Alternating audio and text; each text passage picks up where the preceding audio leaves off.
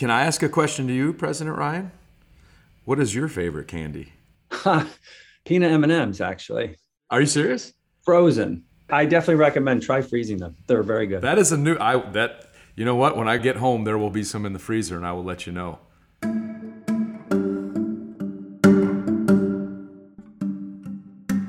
Uh, hi, everyone. I'm Jim Ryan, the president of the University of Virginia, and I'd like to welcome all of you to the final episode of our first season of Inside UVA. This podcast is a chance for me to speak with some of the amazing people that are part of the university community and to learn more about what they do and who they are. My hope is that listeners will ultimately have a better understanding of how UVA works and have a deeper appreciation of the remarkably talented and dedicated people who make up the UVA community. Today's guest truly needs no introduction, but per tradition, here goes. A 2016 Vogue magazine headline called our guest the George Clooney of March Madness. He is a former NCAA and NBA sharpshooter, coaching legend, husband, father, man of faith, and national champion. He has a 730 winning percentage at UVA is a two time AP National Coach of the Year and is someone I'm absolutely honored to call the head coach of the University of Virginia men's basketball team, the Tony Bennett. Welcome, my friend. No, I'm the other Tony Bennett. Let's get that straight. that's that's for sure. Well, I think at UVA people would say you're the Tony Bennett. that's all I'll say about that. So, Tony, I wonder if we could just start at the beginning. Tell me a little bit about uh, your hometown.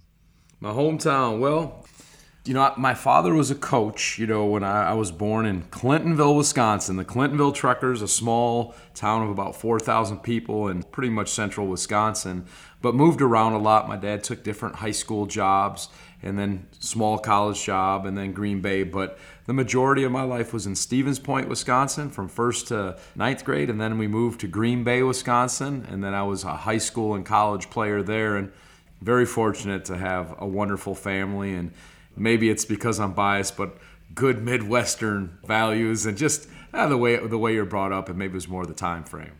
Yeah, well, I, I've been thinking a lot about hometowns. I went back to my high school in Midland Park, New Jersey, to give a graduation speech, hmm. uh, and I realized just how much that place has shaped me. So I'm not surprised to hear you say something similar.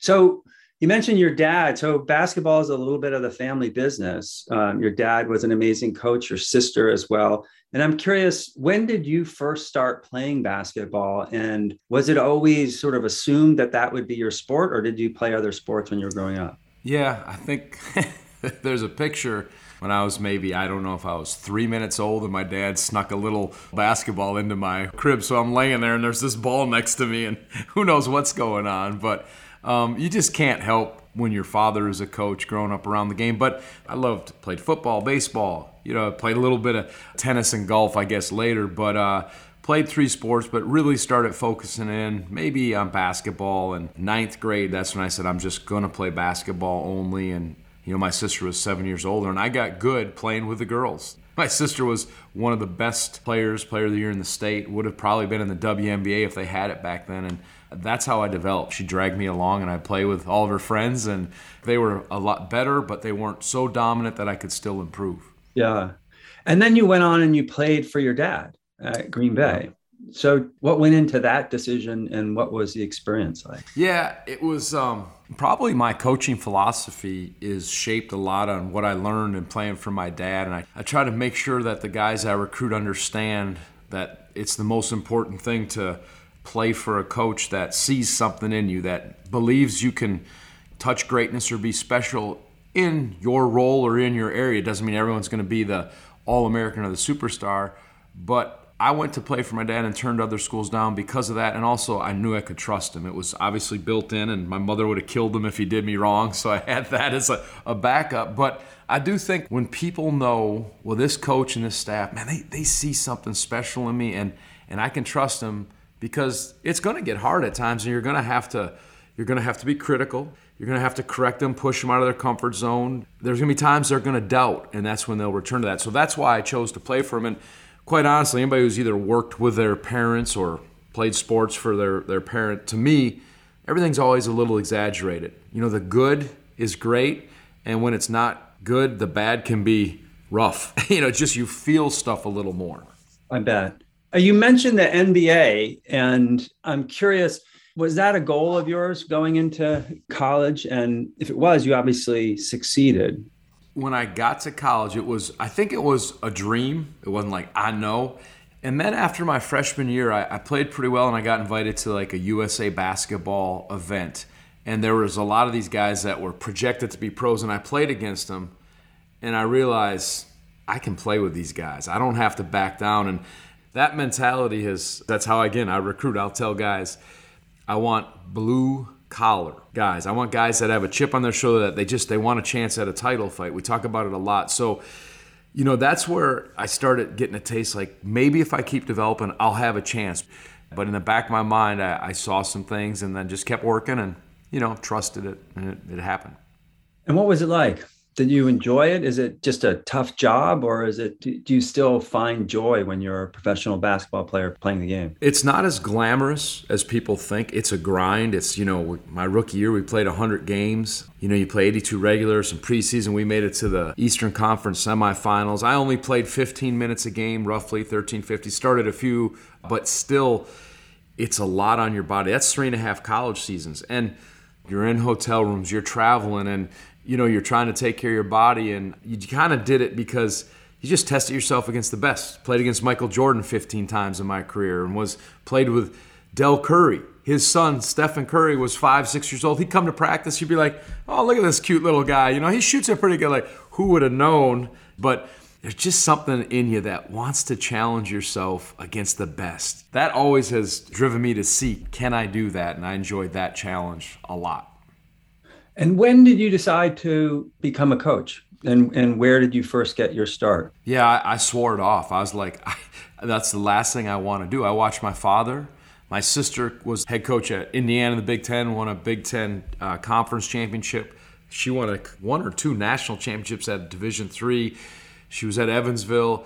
I watched her watched my dad. My uncle was a pretty well-known coach, and um, I was like, no way. I just want to play in the NBA, probably 10, 15 years, and then when I'm done, I'm either gonna retire in Hawaii on the beach and just volunteer and do some fun stuff, or you know, I'll get involved in something. But coaching, that's nuts. Playing's the best, and I've seen my dad go through this roller coaster. And um, it really wasn't until I decided I played in the NBA for three years, and I had some injuries, so I was overseas in New Zealand and Australia, and I couldn't really get healthy. And they said, "Hey, would you consider being a player coach when you're healthy? Play, but when you're not, coach." I'm like, "Sure." That was where I'm like, "This might be the next best thing," and I, I started enjoying it. Interesting. Um, yeah. And was it the sort of thing where once you started, you knew, okay, yeah, this is for me, or was it, oh, I'll give it a few years? No, I really, I did that. I was over in New Zealand for, you know, three years and I knew I couldn't go back to the NBA. I wasn't healthy enough, and pretty much my playing was getting less and less. And then I knew my father was getting close to retiring. He was at Wisconsin as a head coach, and I said, you know what? I'm going to go back to the States. I'll figure out what I really want to do. I'm going to just volunteer and be a volunteer manager just because I knew it was getting close. I wanted to just finish maybe his last year with him. I just I sensed I wanted to do that. So that year I joined his staff, and I, it was a little bit too to see. Well, do I want to see this coaching thing? And they went to the Final Four that year and then I was done. I remember like, oh my, and I'm like, well, geez, this is what coaching is. My first year in college, we go to the Final Four. I had no idea how hard it was, and uh, but once I I saw that, and I and I saw again, continue to see the relationship building, the the intensity, the challenge, and then when you taste something like the Final Four, I just I was captivated, and uh, that competitive part of it, and then seeing the other things are what said, you know what, I, I believe I really want to do this. At what point did you decide to make defense so central to your teams? I mean, your teams are famously ferocious on defense. And I'm curious where that began and how do you persuade players that this is the right way to play? Because, you know, offense is pretty fun as well. Yeah. No, good question for sure. You know, when I, observed or played for my father or watched him, he always took programs that were the have nots, really the bottom of the league when he took over, he always had to first figure out a way how can we even just get competitive? What can we do to get competitive with our program and hopefully become successful? And you know, you watch even the pro sports, the, the teams that advance that win championships, they do not do it without being very good defensively. And so that was one of the things I watched my father. He just he poured himself into building a great defensive team, and his teams all of a sudden became competitive and then successful. And when I took over for my father at Washington State, when I came to Virginia, I love the game, and of course you have to be creative offensively and let guys go, but you have to have some things that are your non-negotiables or staples to give yourself a chance. And I thought that was a great equalizer in the game. And um, then you talk about recruiting and the thing that I'd tell you about that is we're fifth in the country, the most active current NBA players. We're fifth in the country. We've never had a five star recruit here for us. There have been three stars, four stars, but they've learned how to play defense. They've learned how to be sound offensively. And then we have a saying first comes discipline, then comes freedom. And we talk about that a lot in our program. You know, you got to be able to do certain things well defensively, take care of the ball. But when you do that, then you're going to have the freedom to expand your game and, and really push it. And I think that's why our guys are getting to the NBA and sticking. They're sound defensively. They, you know, they've been disciplined, and then that's what the teams want. There's only a couple of LeBrons and Jordans where they can come and do anything. So that's how you know you, you sell it to your young guys. They all want to play and say, "We're gonna have a chance to win. It's gonna develop you for your pro career." And and there's probably more freedom than people realize in terms of you know offensively and the stuff we do. Right. So your mention of discipline and then freedom reminds me of the five pillars that you use to guide your coaching and the development of your team. Can you talk a little bit about where they came from um, and how you use them? Yeah, uh, another great story. I talking about my father a lot, but he's influenced me. He probably told me this maybe when I was in my 30s because I asked him, I said, Where did you get these? I knew they were biblical pillars and all that, and I lived them through playing for him. But he said, My faith was important to me. And he said, Somehow I wanted my faith to play out in my vocation and what I did. And you know, he was always respectful, and, and I understand this is a public institution. You think you have to be wise, but he said, I just studied the Bible and said, what would make a great basketball team? What would make a great basketball player? He just sort of went through and said, humility, man, a player and a team that they know their identity. They don't think too highly of themselves, but man, they don't think too lowly of themselves. A team that is passionate, a team that's unified, and, and there's regardless of what you believe, whether you have a faith, you don't, their character building, their life lessons, but they really are good. When I speak to some of the businesses and certain things, they can't get enough of those because it's team building. It's it's stuff that lasts. And and I just love how he discovered those, just kind of paging through stuff and thinking with his basketball mind. You know, I think everyone has to have some a foundation or non-negotiables, core values, and you have to not just have them as words on the wall. They got to be stuff you really believe in and you think they work. So that that's a long answer, but it's pretty cool how they they kind of uh, developed. Yeah, I didn't realize they had come from your dad. Yep, and a lot of pro teams, college teams. It's funny he's they'll use them and you know, they suggest a different way. For our young people, the, the sports world, they say, you know, it's, it's about me, and that's how you're going to be good. And this pillar of unity says it's about us. And the pillar of servanthood, you know, the word of it, entitlement. Well, this is our brand, we're entitled to it. Well, this pillar of servanthood says the way to greatness is through serving others. Humility, you know, it just those who exalt themselves will be humbled, those who humble themselves will be exalted. And it suggests a different way, but these are positions of strength. When those things are at the foundation, you can't go wrong, and then they apply to so many things. So I, I love how they suggest a different way, but are very sound. Right.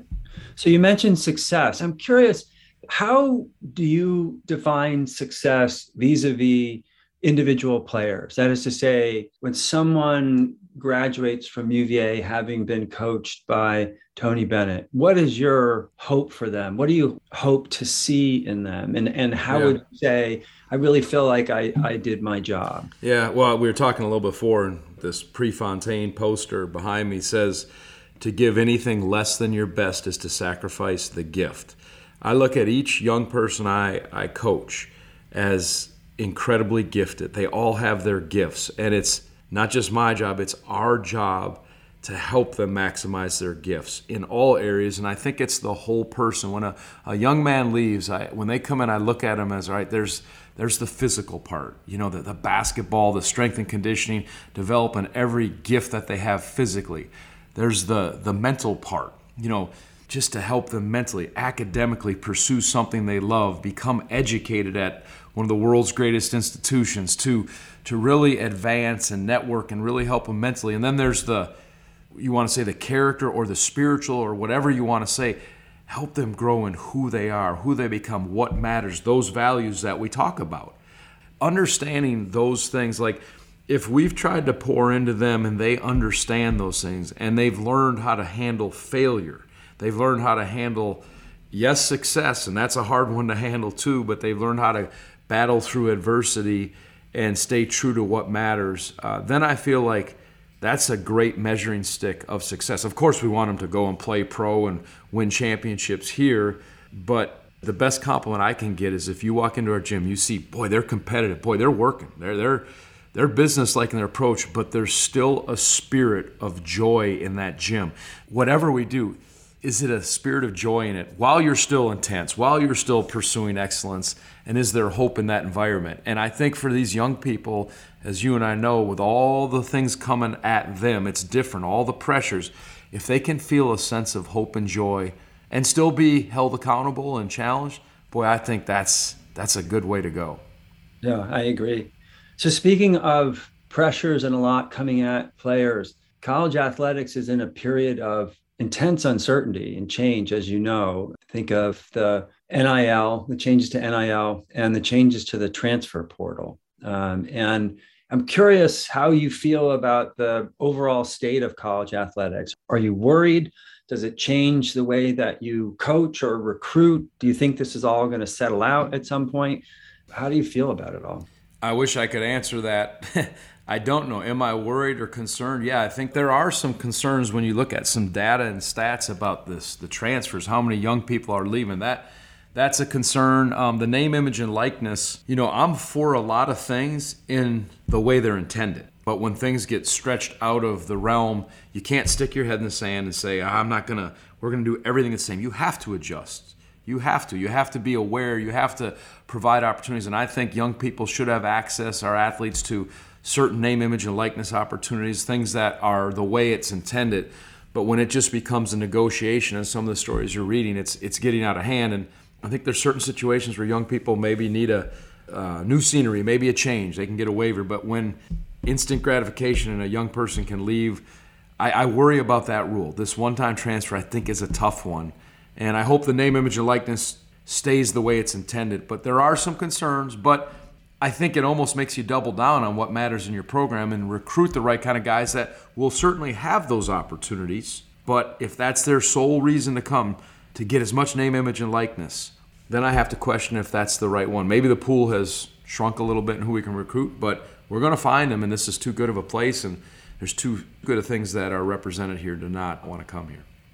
Yeah, you really do have to hope that players can take a longer perspective. Um, and in some respects, it's the combination of NIL and the transfer opportunities that have to be pretty tempting for some student athletes who are, for whatever reason, not happy where they are. I'm glad that's the way you feel about it, but I wish you the best of luck in navigating it.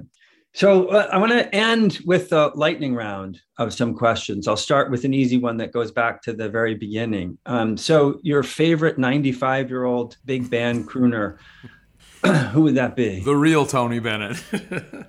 All right. How about the best moment of the epic 2019 national championship run?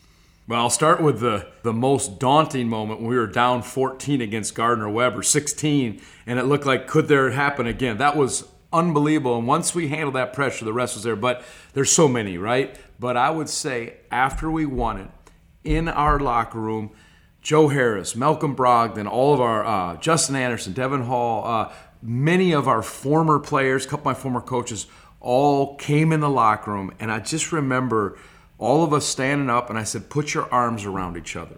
I said, "Look each other in the eyes," and I said, "How does this feel?" And I said, "But." promise all of us, no matter what, we will never, ever lose our humility from this and realize how much of a gift this was. And just like we talked about, it was a painful gift to lose to UMBC, but how much of a gift and how thankful we should be. And just that, just looking at each other and just, it was all done and there was this peace. and like these are the guys we did it with, and here are some of the guys before who helped build it, and it was just one of the most satisfying moments, along with when you get to embrace your you know the people that your family, your loved ones, your friends, um, all that stuff. Yeah, uh, it's an unforgettable run. Uh, is it true that you eat many Reese's peanut butter cups on the bus after? Whoa, whoa! How do we how do we get in this information here? yes, after a game, Ronnie Wideman, who's our chief of staff, he's unbelievable. He was a manager for my father at Washington State. Then when I took the job, he's been with me for 20 years here. He has this little container, and you know he'll always he sits right in front of me in the bus.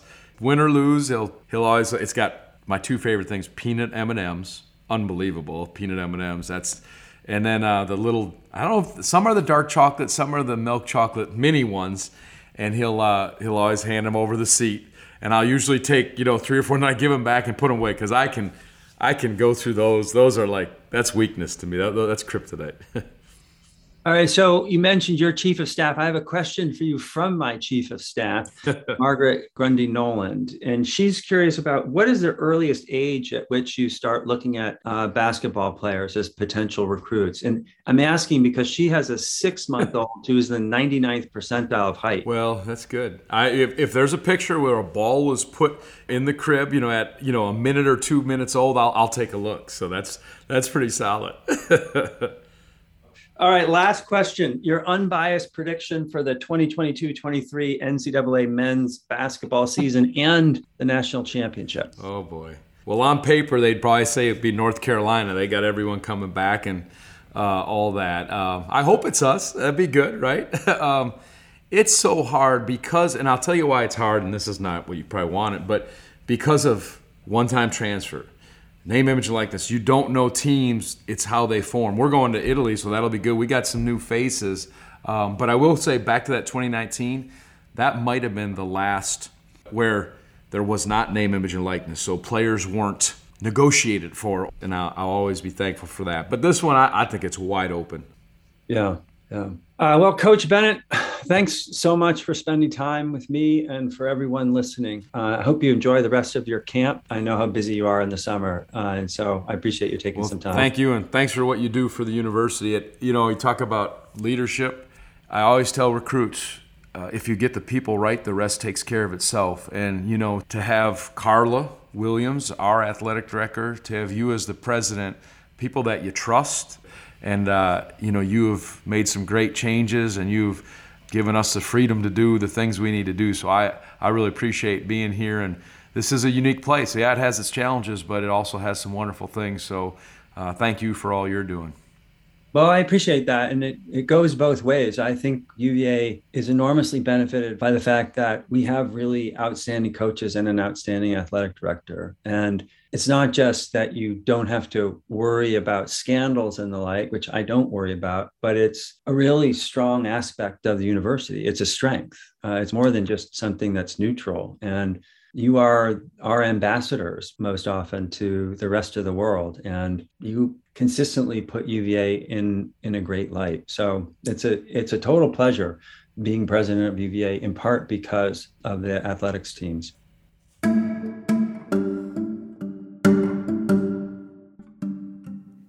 Inside UVA is a production of WTJU 91.1 FM and the Office of the President at the University of Virginia. Inside UVA is produced by Mary Garner McGee, Brooke Whitehurst, Matt Weber, and Nathan Moore. Our music is Turning to You from Blue Dot Sessions. Listen and subscribe to Inside UVA in Apple Podcasts, Spotify, or wherever you get your podcasts. We'll be back soon with another conversation about the life of the university.